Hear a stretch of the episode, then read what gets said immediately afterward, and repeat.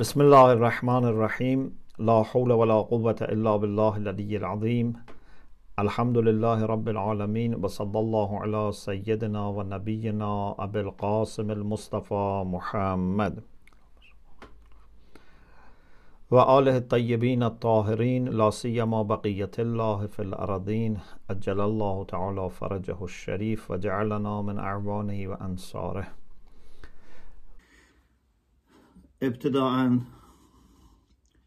این مناسبت بزرگ را که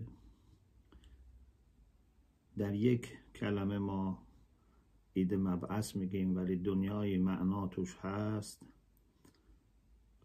به محضر امام زمان عجل الله تعالی فرجه الشریف و به همه خدا باوران عالم و همه پیروان وحی و کتاب‌های آسمانی و به خصوص به شما عزیزان تبریک عرض می‌کنم و امیدوارم که انشالله ما از برکات مختلف متنوع و جامع این بعثت بهره‌مند باشیم. در این شب و روز، حالا ما در تقویم اسلامی چون برای ما در واقع روز از شب آغاز میشه، از مغرب، چون ما به لحاظ قمری شب در واقع اول کار هست، بعد دیگه روز پشت سرش میاد. از مغرب دیشب تا برسیم به پایان امروز، در این بیست و چهار ساعت اتفاقی افتاد در سال بعثت در زمان پیامبر اکرم که میشه گفت مهمترین حادثه تاریخ بشر هست، چون آخرین رسول الهی مأمور میشه، آخرین رسول الهی مبعوث میشه و آخرین پیام الهی برای بشر شروع به ارسال میشه. ما در بیست و هفت رجب آغاز نزول تدریجی قرآن کریم را داریم. رسالت آغاز میشه، نزول قرآن آغاز میشه. در شب قدر نزول دفعی و یک پارچه قرآن را داریم بر پیامبر اکرم در ماه مبارک رمضان. اما از مبعث تا پایان عمر پیامبر در طی بیست و سه سال نزول تدریجی رو داریم و اون چیزی که در واقع برای شروع بعثت میتونست نشان دهنده آغاز کار باشه، همین شروع نزول تدریجی با آیات ابتدایی سوره علق بوده. در دعایی که شیخ مرحوم شیخ عباس قمی رضوان الله تعالی علیه برای شب بیست و هفت از کتاب البلد الامین شیخ کف امین نقل می کنند، اونجا داره که اللهم انی اسألک بالتجلی الاعظم فی هذه اللیله من الشهر المعظم والمرسل المکرم. خدایا از تو درخواست می کنم به دو چیز، یکی به بزرگترین تجلی خودت، این مضاف الیه ذکر نشده، با الف و لام اومده، ولی منظور تجلی خداست دیگه. بزرگترین تجلی خداوند در این شب و در این ماه معظم صورت گرفته. خداوند متعال در تمام موجودات عالم تجلی کرده. هر مخلوقی مظهری، نشانه‌ای و به یک معنا تجلی است از خدا. تمام موجودات عالم اسماء الله را در حد ظرفیت خودشون و سعه وجودیشون منعکس میکنن. در دعای کامل میگیم به اسماء کلتی ملعت ارکان کل شی. پس هر چیزی در رکنش، در ذاتش اسماء الله هست و تجلی پیدا میکنه. اما گاهی اوقات خداوند متعال بیش از حد متعارف و عادی خود را نشان میدهد.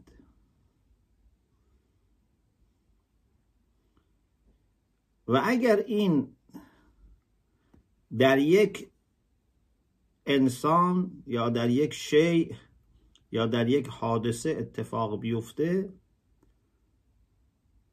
خیلی نظرها را جلب خواهد کرد، چون یک دفعه خداوند متعال میخواد خودش را نشون بده. اون یوم، اون روز یوم الله میشه، اون حادثه معجزه میشه. وقتی که حضرت موسی علی نبینا و آله و علیه السلام خداوند متعال عرض کرد که خدایا خودت را به من نشون بده تا من به تو نگاه بکنم. رب ارنی انظر الیک. ظاهر قضیه اینه که علتش هم این بود که چون خیلی هی بنی اسرائیل به حضرت موسی میگفتن که ما باید خدا را ببینیم، حالا حداقل یه عده‌ایشون یه نوع تجربه گرایی خلاصه درشون بود. لن نؤمن لک حتی نر الله جهره. ما ایمان نمیاریم اگر خدا را آشکار ببینیم. یعنی خواستن با چشمانشون ببینن به شکل محسوس و ملموس. حتی وقتی که با معجزه الهی از حالا رود نیل یا دریا گذشتند تا دیدن که یک گروهی هستند که بت‌ها را میپرستند و خدای خلاصه معبود خودشون را میتونن ببینند و لمس کنن، گفتن که ای موسی اجعل لنا الهن کما لهم آله. اینا خدایانی دارن که میتونن ببینند، لمس کنند. حالا ما نمیگیم مثل به تعداد اینها، یه دونه لااقل برای ما یه خدایی قرار بده. اجعل لنا، این معلوم میشه که دنبال یه چیز ساختگی بودن دیگه. یعنی موسی بیاد اینو جعل بکنه، خدای واقعی رو که موسی نمیتونه قرار بده. اجعل لنا الهن کما لهم آله. برای ما یه خدایی قرار بده بتونیم باهاش خلاصه ارتباط حسی برقرار کنیم، بریم نزدیکش، دست بزنیم، نمیدونم لمس کنیم، ببینیم. دیگه توجه نداشتن که این یکی بودن دیگه مشکل رو حل نمیکنه، حتی کم حمله میکنه. حالا بگیم خب الحمدلله ما خیلی قانعیم، اونا چند تا خدا دارن ما یه دونه میخوایم، ما اینجا اهل توحیدیم، یه دونه بت برا ما قرار بده. شما وقتی که از خدای نامتناهی تنازل کردید دیگه تعداد مهم نیست، یکی باشه یا چند تا باشه همش خرابه. خلاصه یه چنین ذهنیتی داشتند، لن نؤمن لک حتی نری الله جهرا اجعل لنا الها کما لهم آلهه. سامری هم از همین استفاده کرد و خلاصه تونست اینها رو گول بزنه. و عجیب انسان وقتی که دوچار غفلت میشه و دوچار خودفریفتگی و غرور و اشتباه میشه، خدای متعال بنی اسرائیل، خدایی که یه ارتباط خاصی با بنی اسرائیل داره.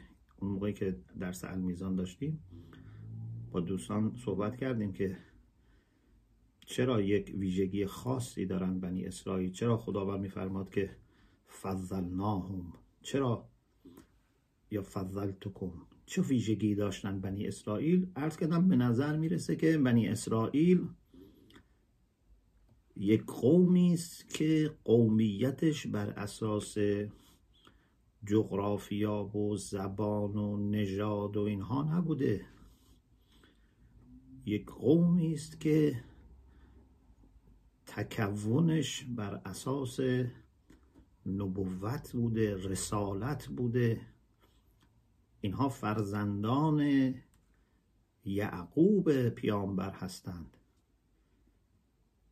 و مکرر خداوند در اینها انبیا داشته، پیغمبرها داشته، گاهی ده ها پیغمبر در زمان واحد در میان اونها بوده. خیلی خدا به اینها لطف کرده. حالا انسان وقتی دوچار غفلت و دوری از خدا بشه، ببین چقدر افت میکنه که مجسمه یه گوساله را بپرسته.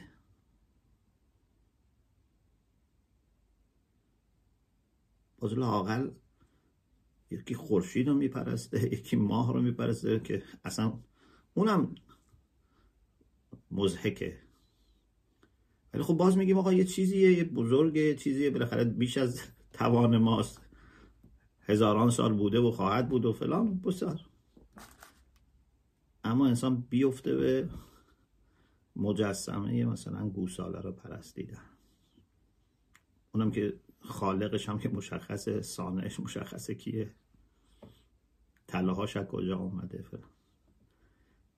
وقتی انسان از خداوند فاصله بگیره و لجاجت کنه کارش به اینجا میکشه. بنی اسرائیلی که اساسش بر وحی و نبوت بوده، انبیاء متعدد، معجزات متعدد، حمایت‌های الهی، حالا کارشون به اینجا برسه. خلاصه حضرت موسی تو یک چنین فضایی برای اینکه حقیقت باز بشه و اتفاقا هم برای اونها روشن شد، هم دیگه تا آخر ما داریم از این استفاده میکنیم، به خداوند عرض کرد که رب ارنی انظر الیک، خدایا خودت را به من نشون بده تا من تو را ببینم. اینجوری نشون بده که نظر به تو اتفاق بیفته، نه ارنی تا ایمان بهت بیارم که خب با معجزات و اینجور چیزها بفهمه که خدا وجود داره، نه اصلا میخوام خودتو ببینیم. خداوند متعال فرمود که انک لن ترانی یا موسی، موسی تو هرگز مرا نخواهی دید.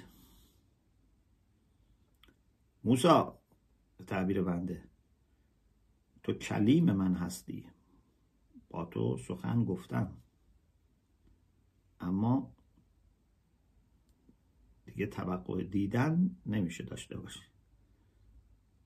بله، میشه یک صوتی را بیافرینیم و از طریق اون درخت کلم الله موسی من شجرتن تکلیما که در دعای ندبه داریم، از طریق اون شجره خدا با موسی صحبت، اما دیگه رویت را ممکن نیست. البته حضرت موسی هم میدونسته، منتها میخواسته تبیین بشه برای مردم.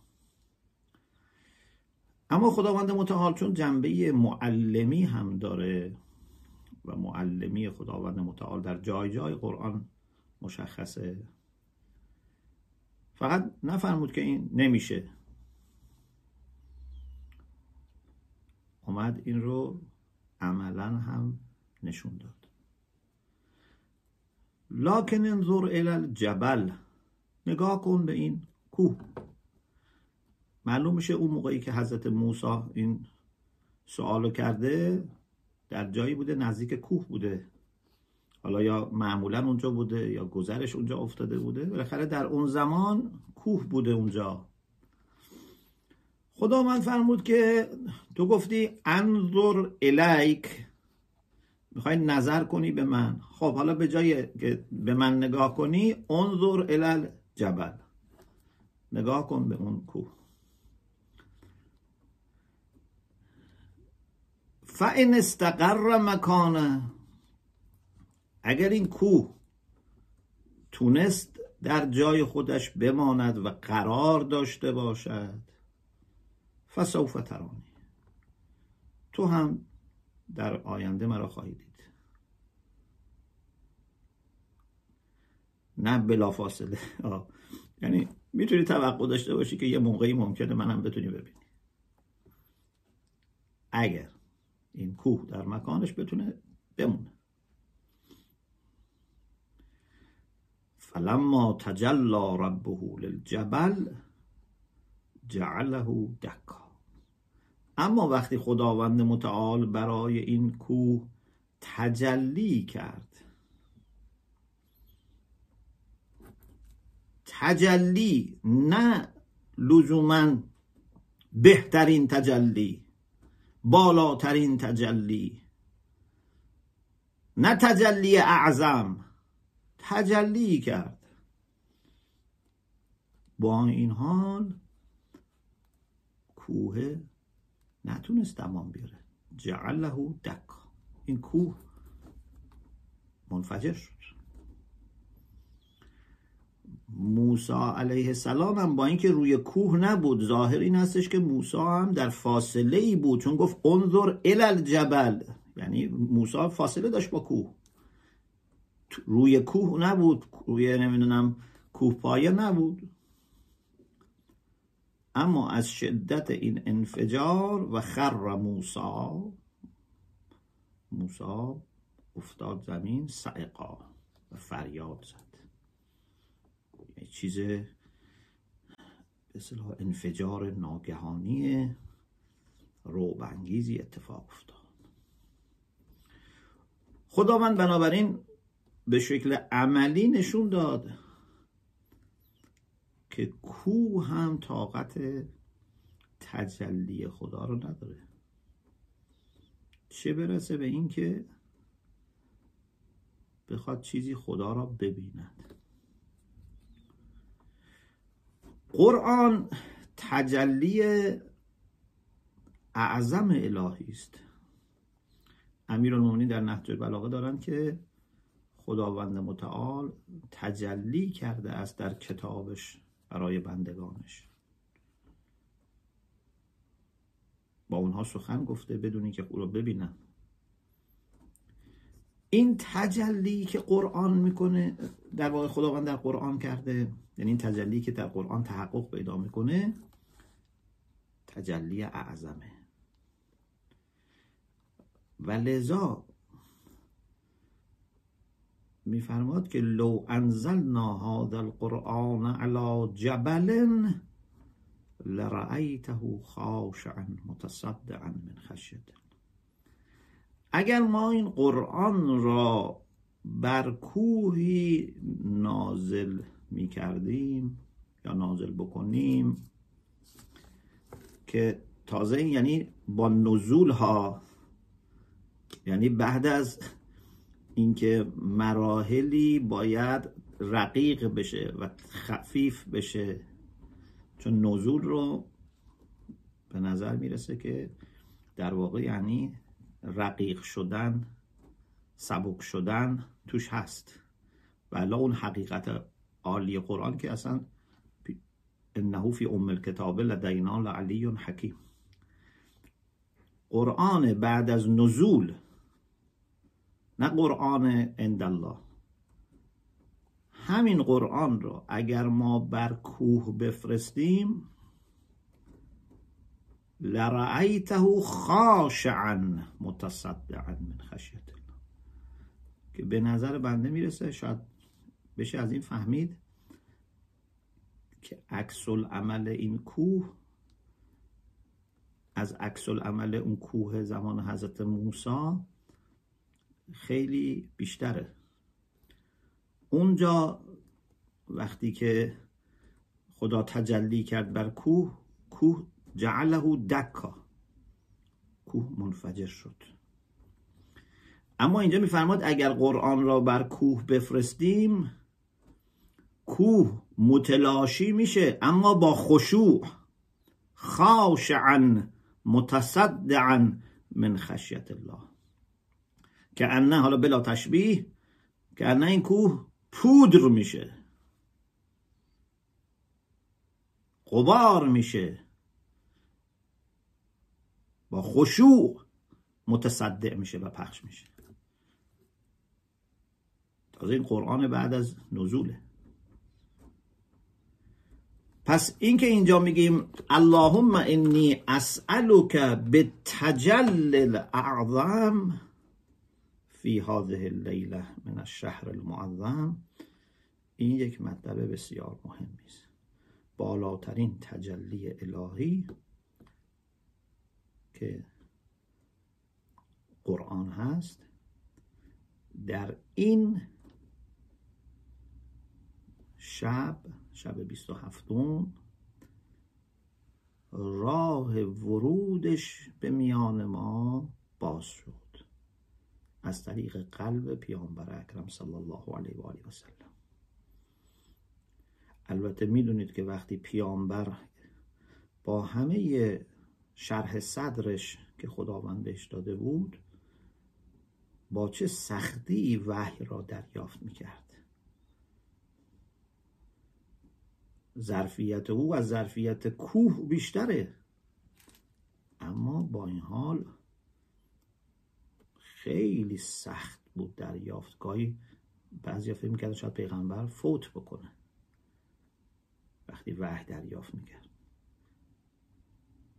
و این وحی بر قلب پیامبر اصلا انگار حک میشد.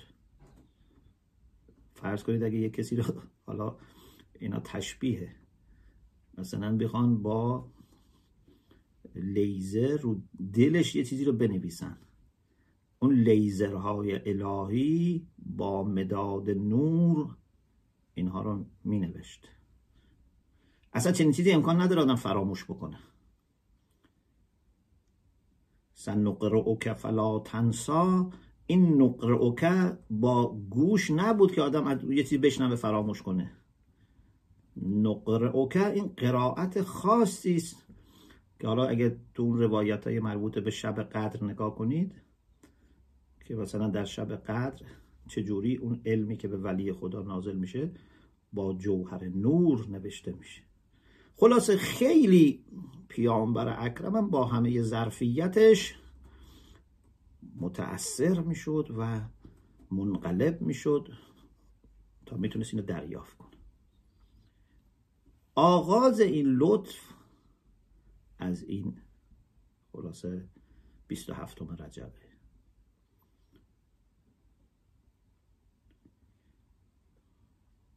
به معنای خاصی میشه گفت این بیست و هفتم رجب روز ولادت قرآن در عالم ما و روز رسالت پیامبره.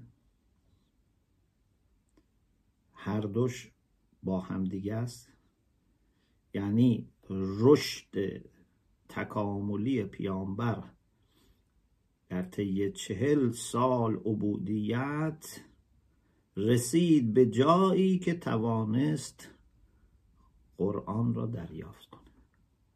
خداوند متعال اگر زودتر این حاصل میشد یا دیرتر حاصل میشد در یه زمان دیگری انجام میداد. اینا همه روی محاسبات دقیق الهی است. دقیقاً باید در اون زمان اتفاق میافتاد، چون اون زمانی بود که پیامبر دیگه به آمادگی رسیده بود.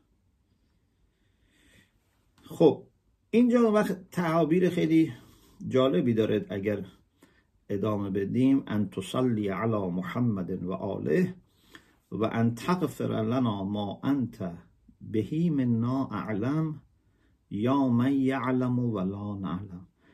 در اول درخواست صلوات میکنیم، صلوات بر پیامبر و آل راه ها رو باز میکنه. بعد تبعات و کدورت های گناهان هست، اون رو هم درخواست بخشش میکنیم پس راه باز بشه، اون بارهای منفی انداخته بشه تا بتونیم حرکت کنیم.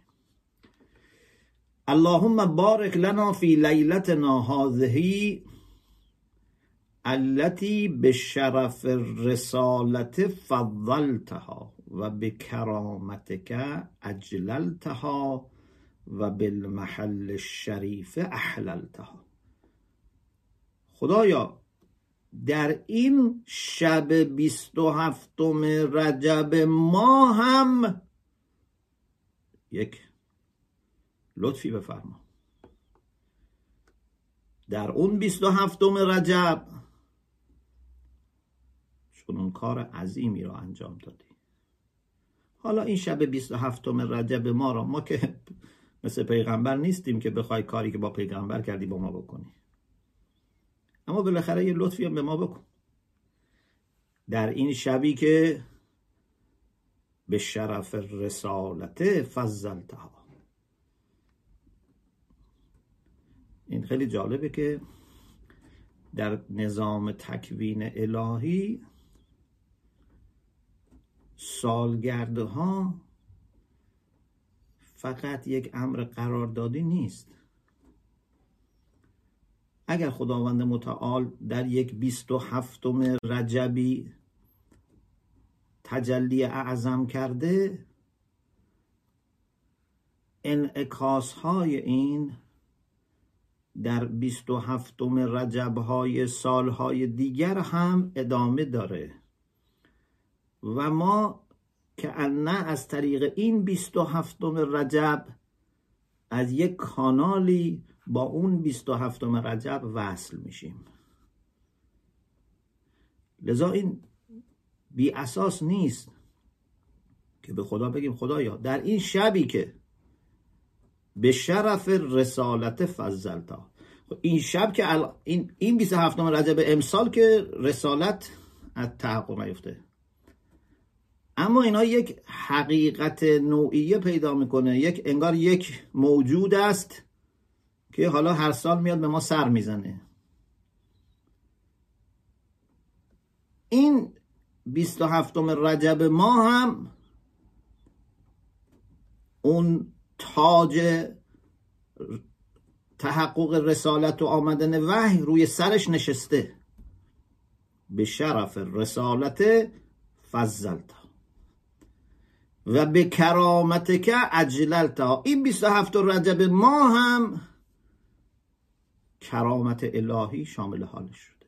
خیلی عجیبه ها، چقدر یعنی با برکت. که انه علی رغم قرنها فاصله، ما یه جوری الان در انتهای دالانی هستیم که اون سرش پیامبره. حالا شاید اون طرفترش هم که برید در طول تاریخ حوادث دیگه هم در این بیست و هفت رجب اتفاق افتاده باشه، حداقلش ما تا پیامبرش میدونیم.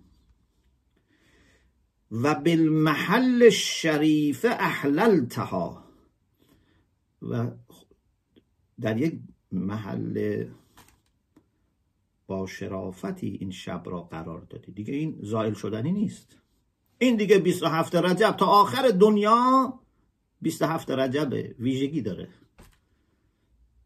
این دیگه یک روز عادی نیست.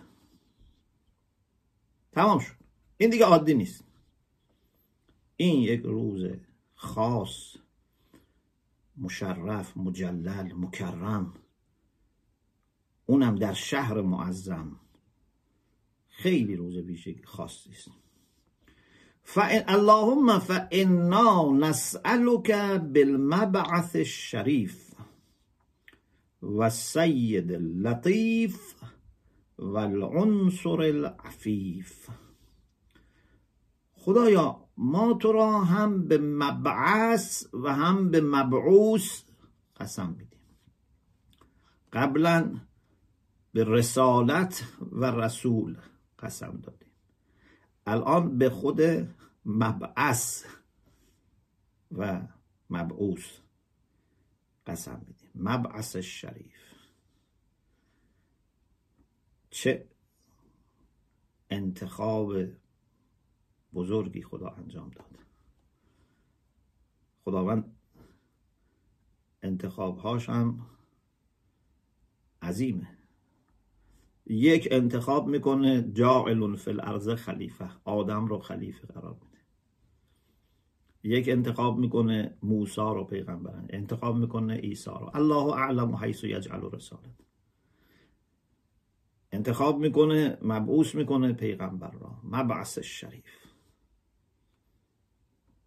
توی همه انسان ها اون کسی که قابلیت و ظرفیت داره که بتونه این بار رو به عهده بگیره انتخاب میکنه و قرآن رو برش وحی میکنه.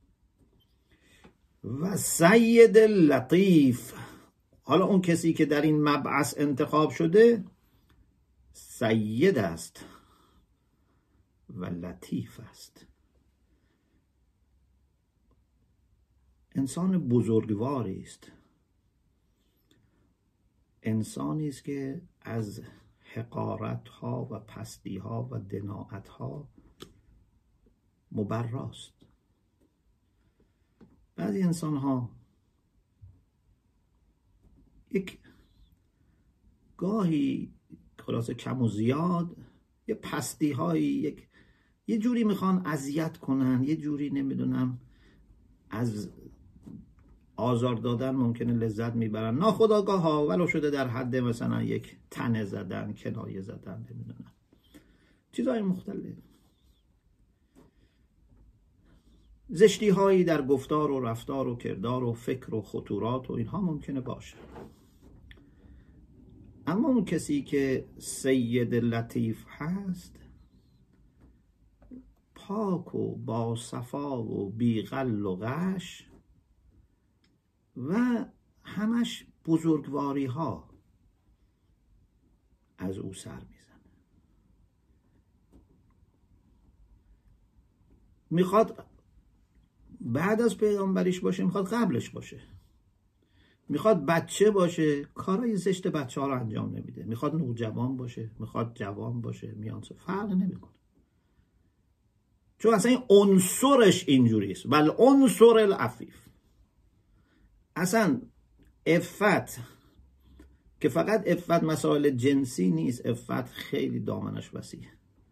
زشتی اصلا در این عنصر راه نداره، که این به نظر من البته به خاطر عبودیته.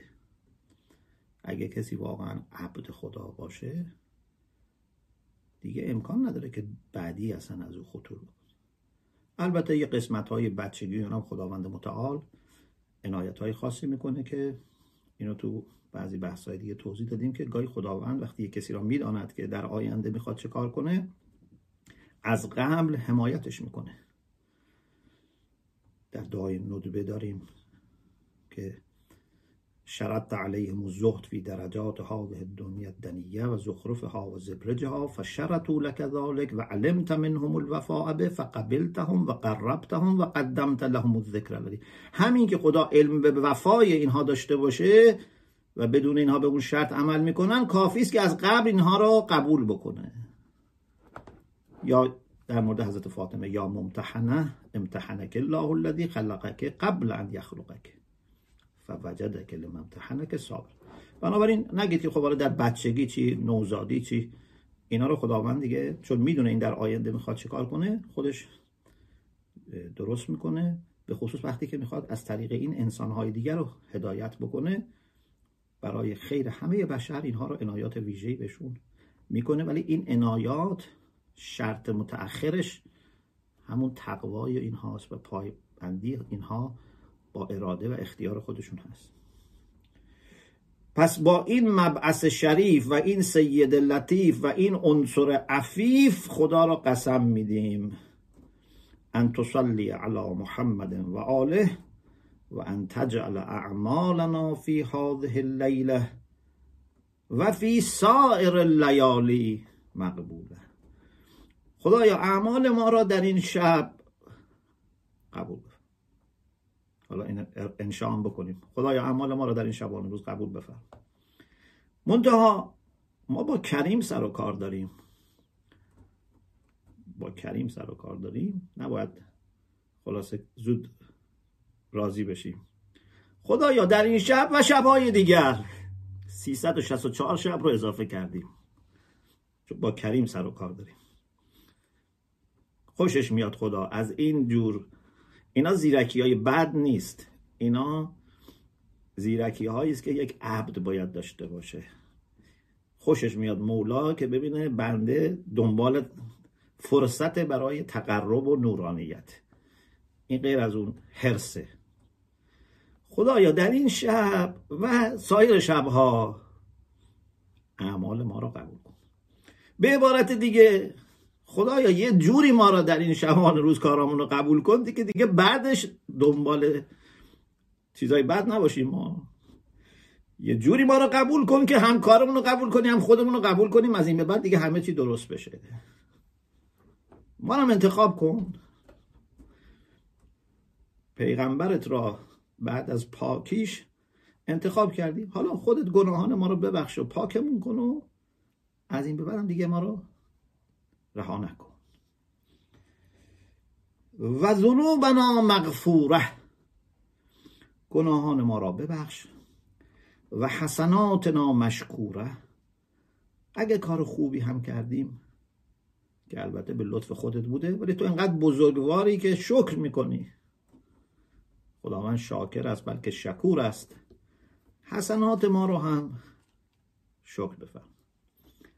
اگر خداوند متعال، شما اینا دقت بفرمایید، اگر خداوند متعال یک کار خیر ما را قبول بفرماید، یک دو تشکر هم بکنه، شما میدونید اون کار چی میشه؟ میدونید تمام عالم، تمام فرشتگان در مقابل اون کار چه خضوع و کرنشی خواهند کرد که بدونن این کار مشکور خداست. یه کارمون رو اگر خداوند مشکور قرار بده کارمون حله، چون انما یتقبل الله من المتقین، معلوم شه تقوا رو داره که قبول کرده. اگر هم تقوا رو نداره، اگه حالا که میگیم قبول کن باید تقوا رو هم به اون بده، تقوا رو باید به اون بده تا قبولش کنه و بعدم مشکورش کنه. و سیئاتنا مستوره، گناهان رو گفتیم ببخش. سیئات احتمال داره که اینجا چیزهایی باشه که از سنخ عمل نیست، ممکنه مثلا یک عاداتی، یک خلاصه چیزهایی که از سنخ عمل هم نیست و اینها خود ممکنه طول بکشه، اینها رو بپوشان. گاهی ممکنه اشتباهات باشه، چیزهایی باشه، حتی ممکنه از خود ما گاهی خدا بپوشانه برای اینکه خود ما خیلی خجالت نکشیم در دنیا در آخرت، از دیگران بپوشانه.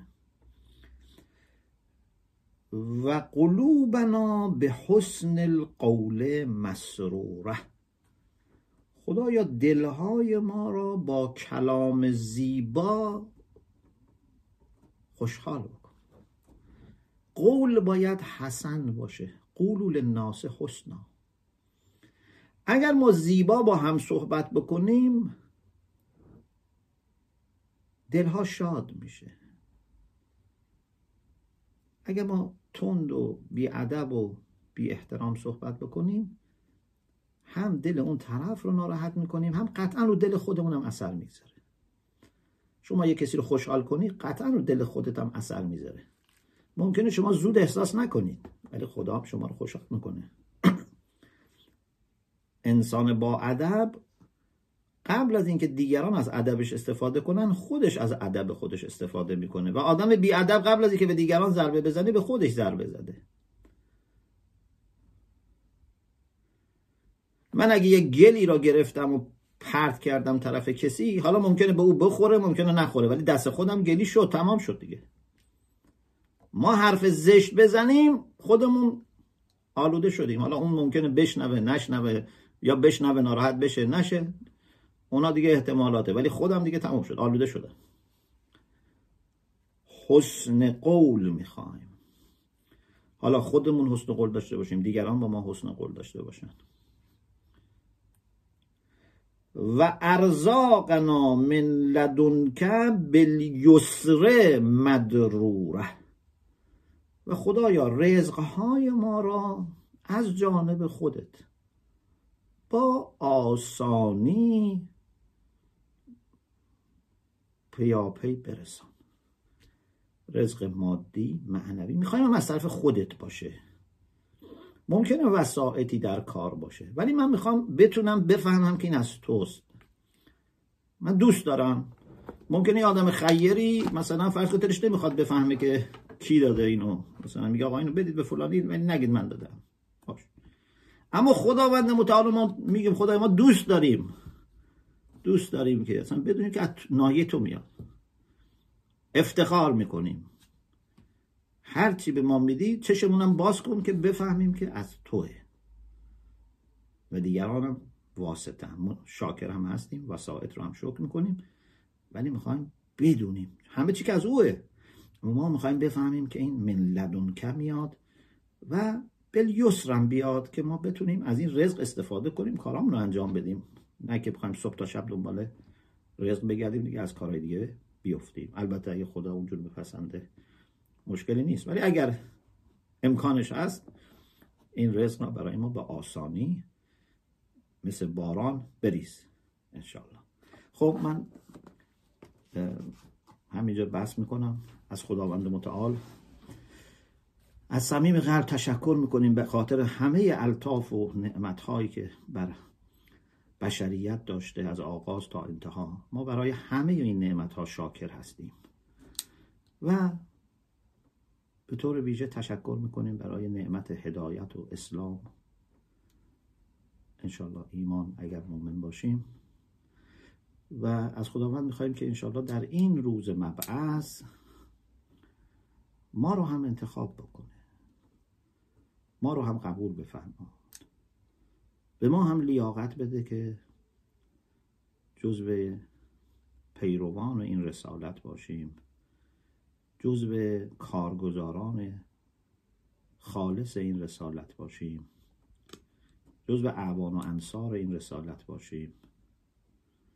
خدای نکرده باری نباشیم، خدای نکرده آری نباشیم، بلکه به سهم کوچک خودمون بر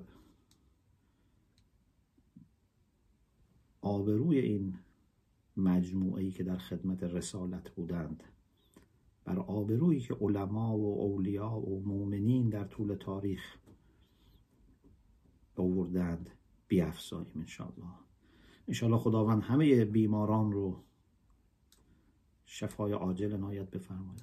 خدایا به حق محمد و آل محمد همه بیمارانی که بیماری های صعب العلاجی دارند، یا بیماری های لاعلاجی دارند، کسانی که در بیمارستان ها هستند، در گوشه خونه روی تخت هستند، کسانی که بیماری های روحی دارند، بیماری های روانی دارند، کسانی که دچار افکار نادرست هستند، عادات نادرست هستند، صفات زشت هستند، در درجه اول خود بنده. خدایا همه رو شفا عنایت بفرما. خدایا همه مؤمنین و مؤمنات و درگذشتگان به ویژه ذوی الحقوق از آغاز تا انجام همه را مشمول رحمت خودت بفرما.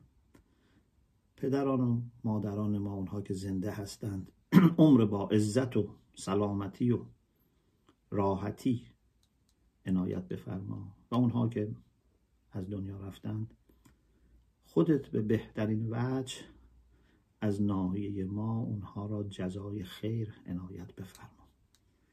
از خطاهاشون درگذر و حسناتشون را مضاعف بفرما. خدایا ظهور امام زمان تعجیل بفرما و به ما توفیق بده که از کلام اون حضرت و از رفتار اون حضرت اسلام حقیقی و واقعی را یاد بگیریم. به برکت صلوات بر محمد و آل محمد. اللهم صل على محمد وعجل فرجهم.